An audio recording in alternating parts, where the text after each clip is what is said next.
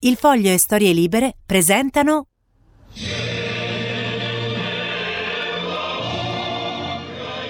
Non sono note qualsiasi, ma quelle dell'inno ucraino suonato a Kherson appena liberata. Il presidente ucraino Volodymyr Zelensky era presente, con gli occhi lucidi per le emozioni di un'impresa che sembrava impossibile. Oggi sulle strade di Kherson e di Mykolaiv, in quel sud dell'Ucraina occupato dai russi, ripreso dagli ucraini e devastato poi dalle bombe dei russi, si incontrano dei cartelloni come questo, una ragazza e un ragazzo di spalle davanti a un luogo semidistrutto. Lei ha una piccola bandiera ucraina in mano, lui una bandiera dell'Unione Europea sulla maglietta e la scritta Ricostruiamo insieme, insieme siamo l'Europa. In alto a destra c'è un'altra bandiera europea, in basso le stelline europee. È la proposta di sorellanza tra Ucraina ed Europa che diventa un patto per il futuro. Ricostruiamo insieme, siamo tutti europei, cammineremo insieme. Ciao, siamo Paola Peduzzi e Nicole Flammini e questo è YouPorn, il lato sexy dell'Europa, il romanzo europeo che pubblichiamo a puntate ogni giovedì sul foglio. Dentro ci sono tradimenti, passioni, fughe, ritorni, amori a prima vista e amori che non c'è verso di far funzionare. Raccontiamo così questo straordinario e litigioso matrimonio tra 27 nazioni che chiamiamo Unione Europea. Mentre nell'est dell'Ucraina, nel Donbass, sfigurato dai russi già dal 2014 e ora irriconoscibile, si combatte quel tipo di guerra che indispettisce di più le opinioni pubbliche europee, più delle bombe indiscriminate di Vladimir Putin su tutte le città del paese, perché sangue, terra, imboscate, mutilazioni, morte. Nel sud i cartelloni del futuro insieme con l'Europa diventano promessa e incoraggiamento. Lo sguardo è rivolto verso ovest e il cielo è azzurro. Ma a che punto è questo cammino di avvicinamento? Siamo andati a vedere che cosa è successo da quando il 23 giugno dell'anno scorso il Consiglio europeo ha concesso all'Ucraina lo status di candidato all'ingresso nell'Unione europea, alla luce del fatto che non soltanto si sono ricomposte molte divisioni interne, non soltanto sono state adottate sanzioni via via più severe, ma è cambiato anche il contributo militare che l'Unione europea è disposta a dare perché l'Ucraina vinca la guerra contro la Russia. Dopo molte telefonate, dopo i tanti tentativi falliti di avviare un dialogo con Putin, dopo le dichiarazioni ambigue su condizioni di pace ambigue e non proposte da Kiev, oggi, anche in Europa, prevale la consapevolezza che una fornitura di armi veloce e sofisticata può accorciare i tempi della guerra, anche se accorciare i tempi per inviare le armi, come vedremo, è tutt'altro discorso. Nella prima telefonata del 2023 di Ursula von der Leyen, presidente della Commissione europea, con Vladimir Zelensky, si è parlato di un incontro a Kiev per il 3 febbraio. La data non è stata ancora confermata. La Commissione ha proposto di formare una squadra di 10 o 15 commissari che viaggerà nella capitale ucraina nella prima settimana di febbraio.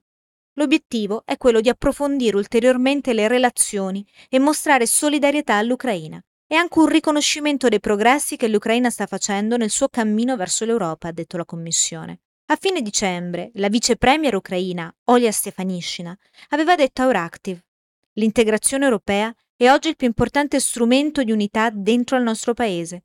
Il 91% degli ucraini la sostiene. Sul tema c'è una piena mobilitazione e unità dentro al Parlamento, nel governo e nelle amministrazioni locali. L'adesione all'UE è un collante fortissimo in Ucraina. E infatti il paese sta cercando di andare veloce. Continua a parlare di adesione in tempi record, anche se non è una cosa che Bruxelles ha mai considerato troppo possibile, e mette sul piatto le sue riforme.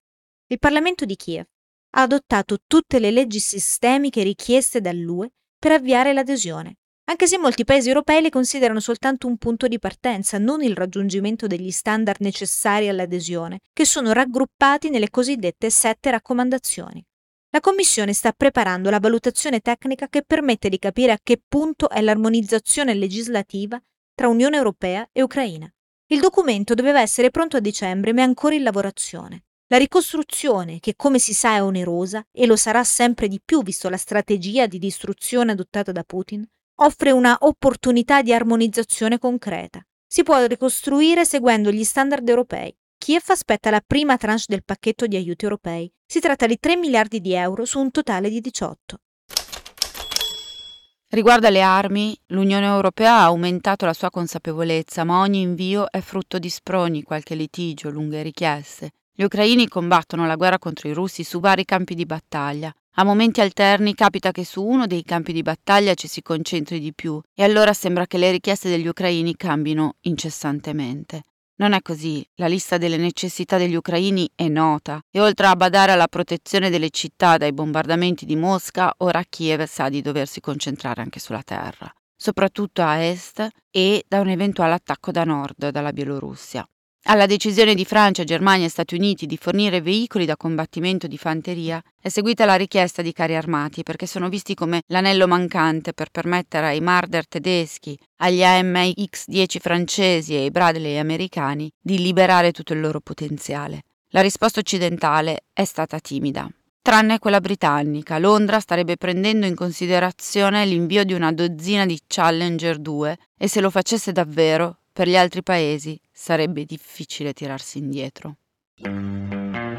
Gli ucraini e i paesi orientali dell'UE si sono lanciati al grido Liberati Leopard per chiedere a gran voce l'invio dei carri armati tedeschi da 60 tonnellate, considerati tra i migliori al mondo, con il loro cannone da 120 mm e un sistema di difesa molto all'avanguardia.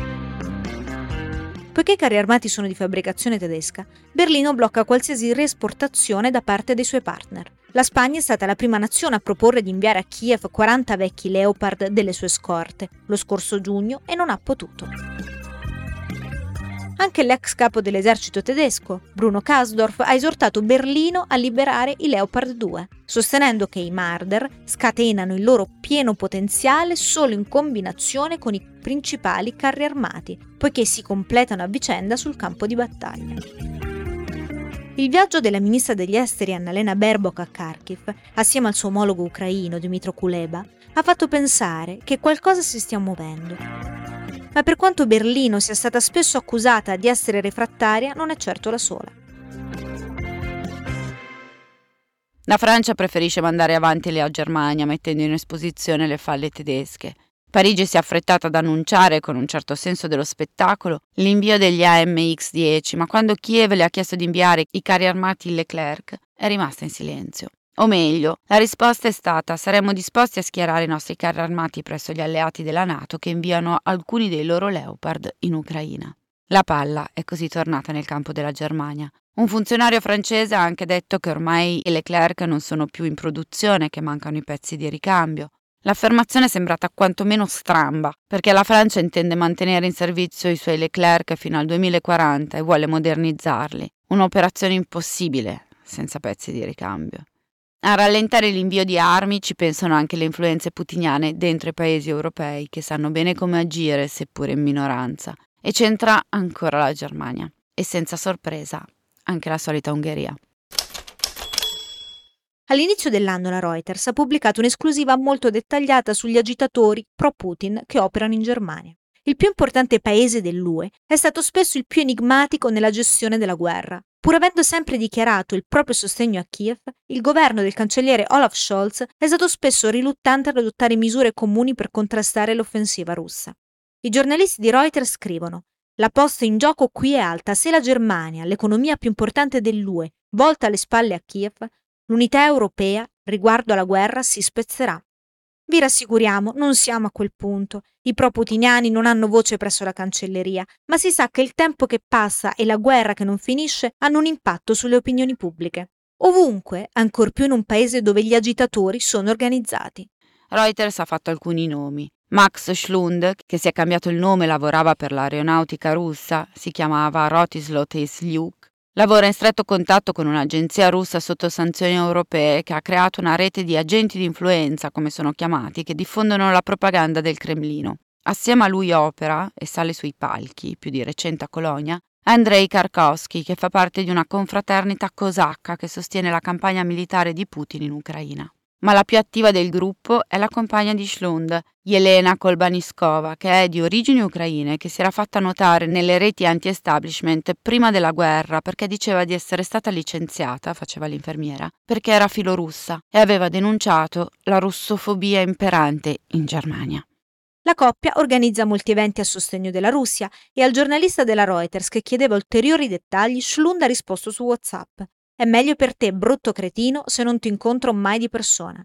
L'elenco degli influencer putiniani in Germania è lungo, ma ci sono anche molti che utilizzano degli alias per non rendere riconoscibili i loro legami con entità russe sotto sanzioni. Molti sono di estrema destra.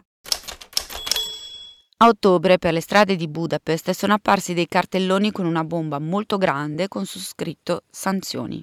Non erano certo parte di una campagna di sensibilizzazione per punire l'invasione di Putin attraverso l'economia. Erano esattamente il contrario. La loro comparsa è stata richiesta dal governo di Viktor Orban, che era invece intenzionato a dimostrare come la lotta europea per sfidare Mosca su anti-sanzioni era un'idea contro l'Ungheria. Attorno alla bomba c'era scritto Le sanzioni di Bruxelles ci puniscono. La guerra di Putin ha dato un nuovo vigore a Orban, che stava arrivando alle elezioni dell'aprile 2022 con il consenso in calo e una coalizione di partiti di opposizione bravi anche a sfidarlo nel campo del conservatorismo.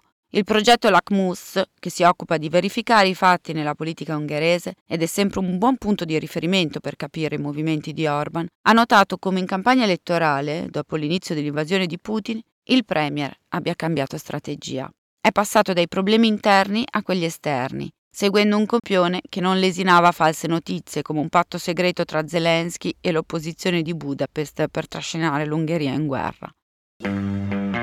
Quando l'Europol aveva espresso piena fiducia nella collaborazione con Kiev per evitare i rischi del traffico di armi che aveva caratterizzato le guerre del passato, i media urbaniani hanno colto l'occasione per dire tutto il contrario e mostrare le immagini trafficanti di armi nei Balcani, suggerendo che i javelin che oggi ricevono gli ucraini potrebbero finire nel bagagliaio di chissà chi e arrivare chissà dove.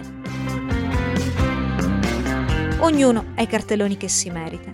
Chi pensa a ricostruire, chi a fermare la ricostruzione, chi a accelerare la fine della guerra, chi a rallentarla dicendosi pacifista. Chi mette foto con sanzioni bomba che non esistono, che arriva di fronte alle rovine della guerra a Kharkiv con una strada davanti che sa di adesione e di futuro insieme, ma che è ancora da ricostruire. E riesce a dire soltanto, con un filo di voce, l'assoluta follia della guerra. Siamo Paola Peduzzi e Nicole Flammini e questo era YouPorn, il lato sexy dell'Europa. Per il foglio ha collaborato Enrico Cicchetti. Per storielibere.fm hanno collaborato Veronica Buscarini e Giovanna Surace. Vi aspettiamo ogni giovedì sul foglio.it, su storielibere.fm e sulle app di ascolto.